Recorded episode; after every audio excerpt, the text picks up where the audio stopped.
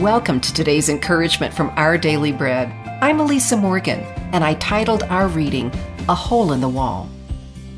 Something was eating my flowers. The day before, blooms proudly lifted their heads. Now they were headless stems. I prowled the perimeter of my yard and I discovered a rabbit sized hole in my wooden fence. You know, bunnies are cute, but the pesky animals can mow down a garden of flowers in minutes. I wonder, might there be intruders shearing off the blooms of God's character in my life?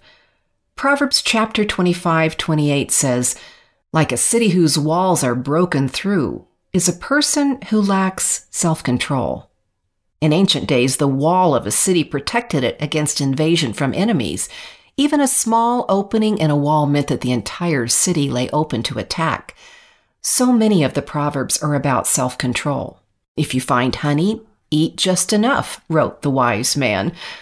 Self control is a fruit of the Spirit that guards us, protecting us from losing ground to impatience, bitterness, greed, and other pests that can intrude and destroy God's harvest in our lives. Self control is a healthy mindedness that watches for the holes in the walls of our lives and keeps them patched. When I inspect the perimeter of my life, I can at times see vulnerable holes, a spot where I give in to temptation over and over, an area of impatience. Oh, how I need the healthy minded self control of God in my life to guard me from such intruders.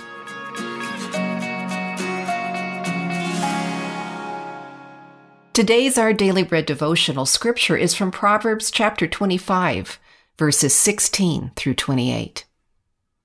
If you find honey, eat just enough. Too much of it and you will vomit. Seldom set foot in your neighbor's house. Too much of you and they will hate you. Like a club or a sword or a sharp arrow is one who gives false testimony against a neighbor.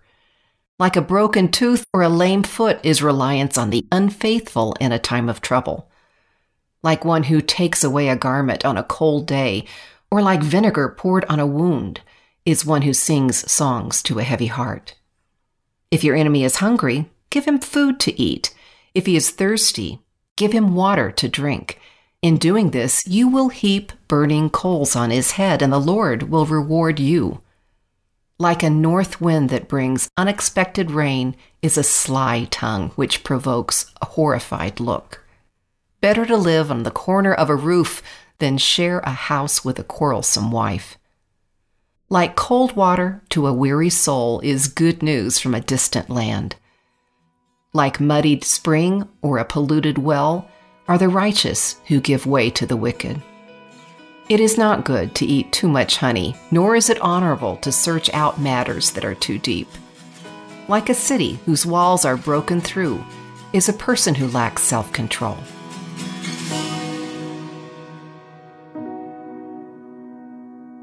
Let's pray. Dear God, please grow the fruit of self control in our lives so that we might be protected from intruders. In Jesus' name we pray. Amen. Thanks for listening today. My name is Elisa Morgan, and today's encouragement was provided by Our Daily Bread Ministries.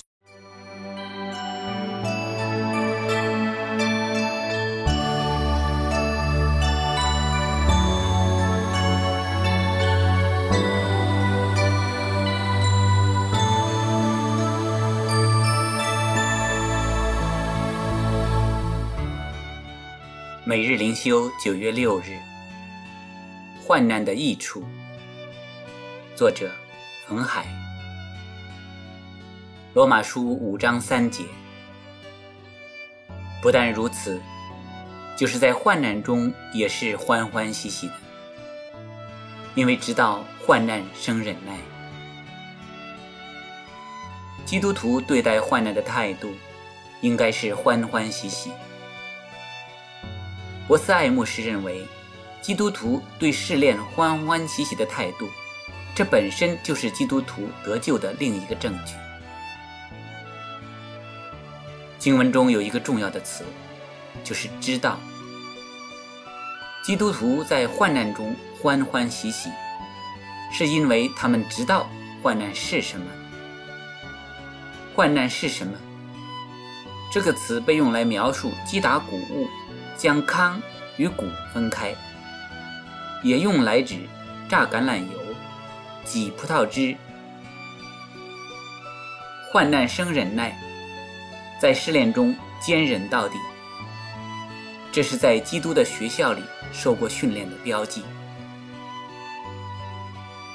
施尔曼在他的罗马书注解中提及一个九岁的男孩。施尔曼曾问这个男孩：“你长大以后想做什么？”男孩回答说：“做一个退休回国的宣教士。”施尔曼赞许这个男孩。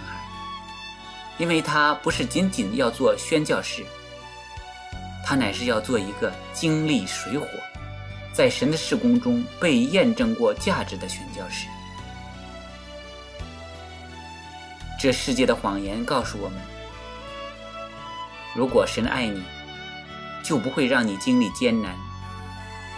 但圣经告诉我们，神看患难是好的，与我们有益。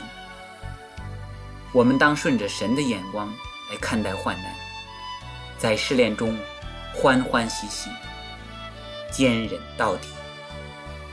阿门。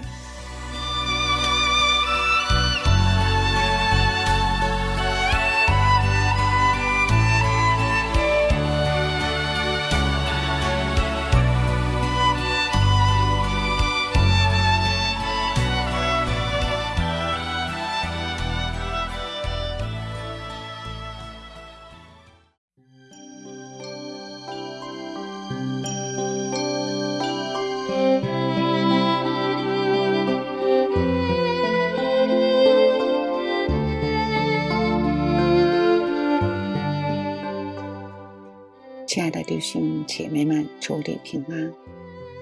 约翰福音七章三十八节提到了活水、江河，也帮我们深刻的理解生命的扩散力。